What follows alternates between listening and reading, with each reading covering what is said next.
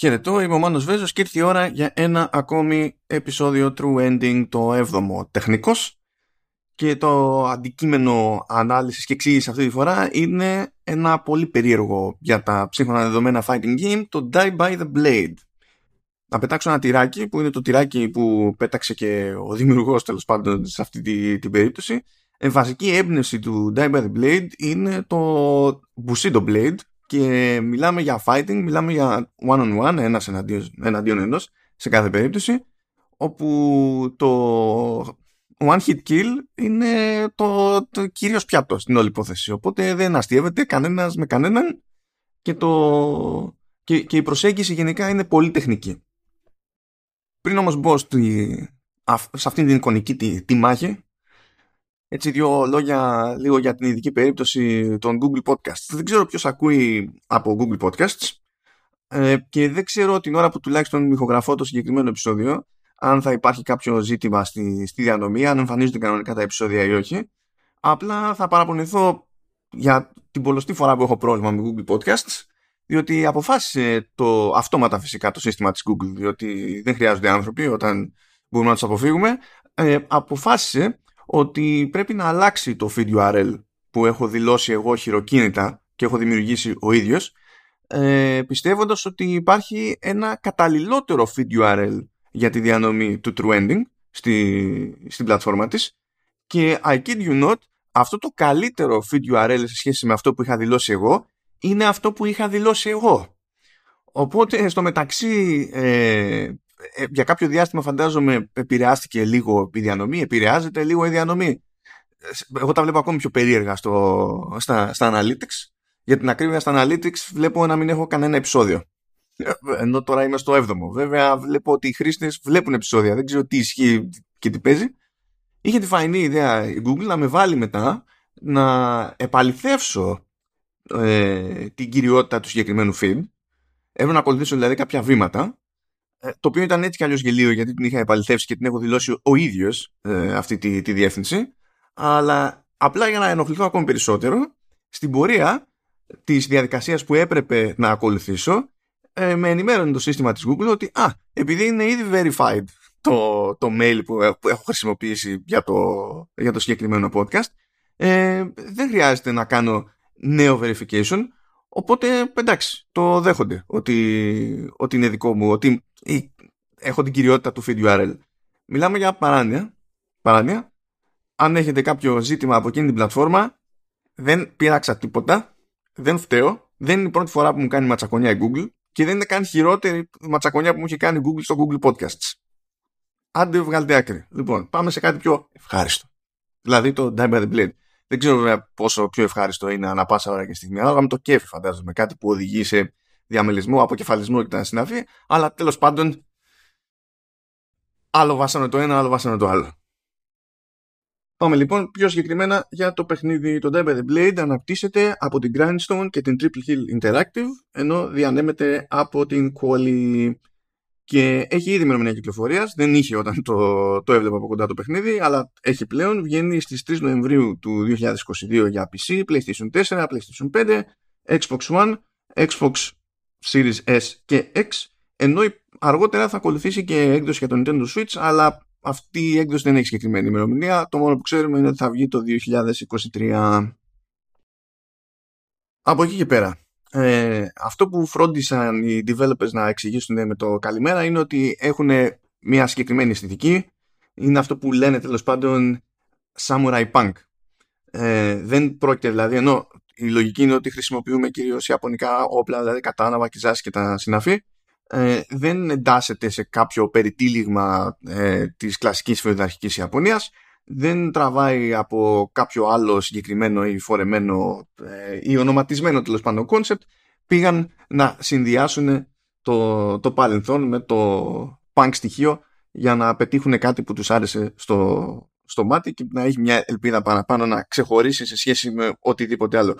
Και βέβαια, εντάξει, αν πηγαίνανε και για τελείως ιαπωνικό στυλ, φαντάζομαι ότι θα ήταν πιο προφανείς διάφορες συγκρίσεις που θα μπορούσαν να γίνουν τουλάχιστον στο μάτι και ίσως να μην έκανε τόσο μπαμ το παιχνίδι στον περαστικό, περαστικό τώρα, υπάρχουν περαστικές βιτρίνες για games, περαστικό το τρέιλερ ξέρω εγώ στο YouTube και τα, και τα λοιπά. Σε κάθε περίπτωση ο παίκτης διαλέγει χαρακτήρα, αλλά διαλέγει και όπλο. Και στην ουσία το διαθέσιμο moveset συνδέεται περισσότερο με το όπλο παρά με τον χαρακτήρα. Αυτό από ό,τι μου είπαν έγινε συνειδητά διότι έτσι τέλος πάντων ήταν πιο εύκολο να γίνει όλη η υπόθεση περισσότερο ζήτημα τεχνικής και, και κατανόησης του παίχτη, εξι, εξειδίκευσης και εξοικείωσης του παίχτη με τις ιδιαιτερότητες ενός όπλου αλλά από εκεί και πέρα υπάρχει το περιθώριο βέβαια εντάξει, να πειράξει κάποιος και το αισθητικό κομμάτι του, του, του χαρακτήρα για να τον φέρει πιο πολύ στα μέτρα του, στο γούστο του κτλ. Αλλά το βασικό στην ουσία ε, στοιχείο που κάνει τη διαφορά και ορίζει το πώς θα κινηθεί κάποιος στη μάχη είναι η επιλογή του όπλου. Όπως είπα και στην αρχή, το ζήτημα εδώ και η βασική διαφορά είναι ότι έχουμε να κάνουμε με ένα σύστημα μάχης που βασίζεται στο one hit kill. Αλλά ε, ταυτόχρονα κρέμεται στην ουσία από τη φυσική. Δηλαδή δεν βασίζεται σε κάποιο είδους συγκεκριμένη κίνηση που θα πετύχει το χ αποτέλεσμα άμα βρει το οποιοδήποτε ξέρω εγώ, συγκεκριμένο hitbox ή τα λοιπά.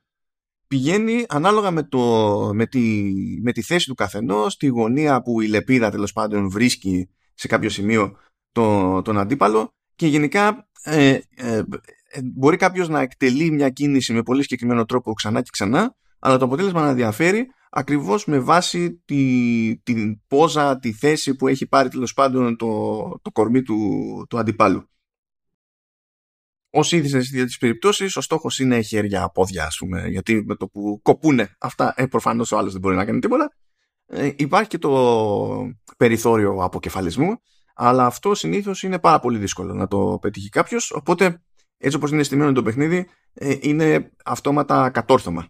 Και επειδή είχα να κάνω και με το δημιουργό του παιχνιδιού μπροστά μου, ακόμα και ο ίδιος, δηλαδή δεν μπορούσε έτσι απλά να πει πηγαίνω και κάνω κόντρα σε AI, ας πούμε, αποκεφαλισμό. Πόσο δε μάλλον σε κάποιον που είναι εξοικειωμένος και πραγματικός τέλος πάντων παίκτης. Υπάρχουν όλα αυτά που μπορεί να περιμένει κάποιος από ένα, ένα fighting game. Υπάρχουν διαφορετικές επιθέσεις, υπάρχουν διαφορετικά combos, υπάρχει το περιθώριο για μπλοκάρισμα, για αποφυγή, για parring, roll, dash, double dash έχει ευτυχώς για τα νεύρα μου τέλος πάντων. Έχει ε, ελεύθερη κίνηση στο χώρο σε 360 μήνες κανονικά, όχι με double taps και τέτοια, τέτοιες ιστορίες. Είναι όλο αναλογικό και έχει και στάσεις, στάνσεις, στάσεις, ό,τι θέλετε πείτε το. Και εκεί πέρα είναι το περισσότερο ζουμί του παιχνιδιού στη, στην πραγματικότητα, διότι κάθε, κάθε stance ε, δημιουργεί ή εξαϊλώνει το πλεονέκτημα που έχει ο αντίπαλος με βάση το δικό του stance. σε τι μεταφράζεται αυτό στην πράξη; Αν υποθέσουμε ότι και οι δύο χαρακτήρες έχουν το ίδιο stance, τότε η πρώτη επίθεση που κάνει ο ένας στον άλλον μπλοκάρεται αυτόματα.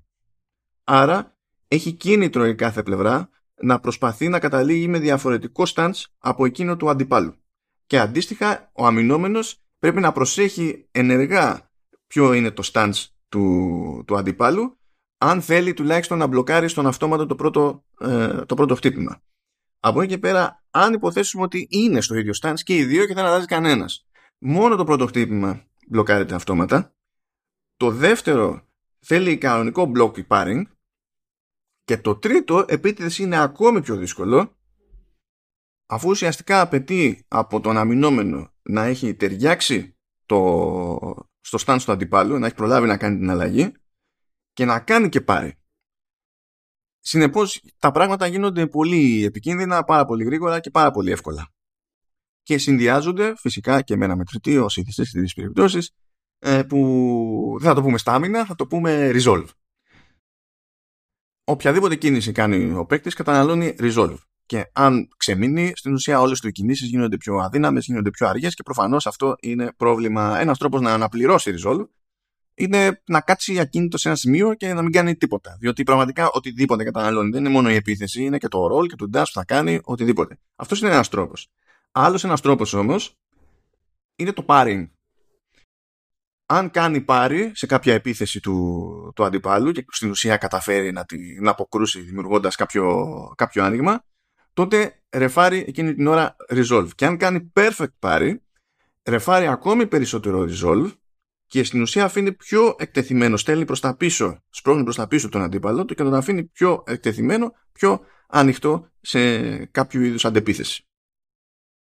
Επομένως, αν κάποιος θέλει να προσέχει το resolve για να μην βρεθεί στα δύσκολα και τζούφιο στην κρίσιμη στιγμή, έχει από τη μία πλευρά το περιθώριο να παίξει έτσι πολύ προσεκτικά, πολύ, πολύ αμυντικά και να περιμένει το, τον επιτιθέμενο να κινηθεί πρώτα.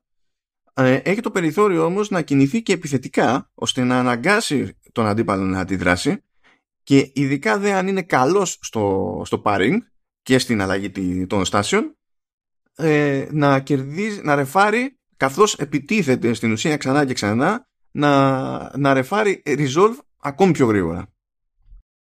Και σε περίπτωση που δεν είναι ακόμη αρκετά σαφές ότι το pairing είναι πάρα πολύ σημαντικό και το ταιριάσμα των στάσεων, ε, να πούμε ότι δεν υπάρχουν κινήσεις που να είναι unblockable. Δηλαδή δεν υπάρχει κάποια κίνηση που κάποιος θα εκτελέσει τέλεια και αυτό σημαίνει ότι η άλλη πλευρά εκείνη τη στιγμή δεν έχει ελπίδα. Είναι κομμένα αυτά, δεν υπάρχουν. Που είναι και λογικό βέβαια από τη στιγμή που μπορεί με μία επίθεση να τελειώσει το match. Έτσι.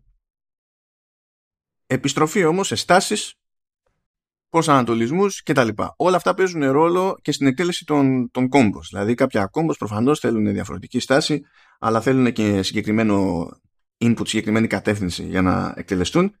Άρα είναι σαν να πρέπει κάποιος να έχει κατά νου να, διαφορετικά moves, διαφορετικά combos αναστάσει που θα πείτε αυτό δεν είναι περίεργο σε fighting games.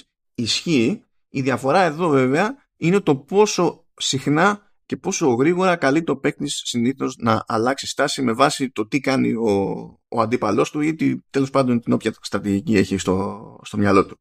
Είναι τόσο αναγκαίο να προσέχει κάποιος αυτούς τους παράγοντες και να προσαρμόζει στα γρήγορα τις στάσεις που υπάρχει συγκεκριμένο UI στο κέντρο κάθε χαρακτήρα και το UI αυτό δείχνει τόσο τη στάση που έχει πάρει ο δικός μας ο χαρακτήρας αλλά και τη στάση που έχει πάρει ο άλλος ο χαρακτήρας διότι αν έπρεπε σε τέτοια ταχύτητα χωρίς το UI να παρακολουθεί ο παίκτης και τι κάνει ο ίδιος αλλά και πόσο γρήγορα μπορεί να αλλάξει στην άλλη μεριά της οθόνης ο αντίπαλος ε, στάση θα γινόταν ένα απόλυτο χάος. Οπότε υπάρχει με αυτό το συγκεκριμένο UI που είναι, σκεφτείτε είναι στο ύψος περίπου της μέσης ή στο κέντρο βάρους τέλος πάντων του χαρακτήρα. Οπότε αν κοιτάτε το χαρακτήρα σας μπορείτε να βλέπετε αν ταιριάζει το δικό σας stance με το stance του αντιπάλου και να ξέρετε ανά πάσα ώρα και στιγμή ποιο είναι τέλος πάντων μεταξύ των διαθέσιμων το δικό σας stance αλλά και εκείνο του αντιπάλου.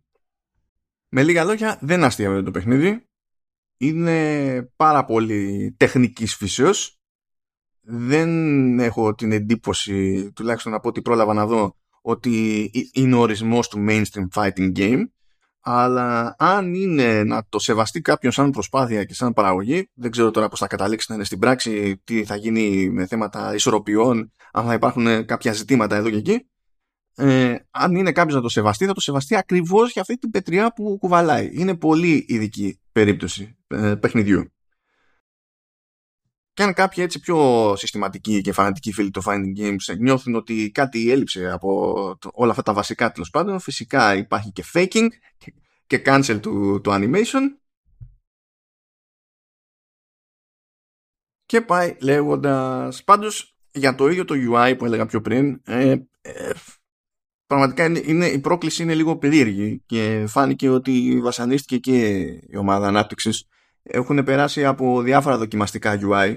Φρόντισαν στην αρχή να έχουν ε, πιο, πιο έντονο, πιο, πιο επιθετικό, άρα πιο ορατό τέλος πάνω UI.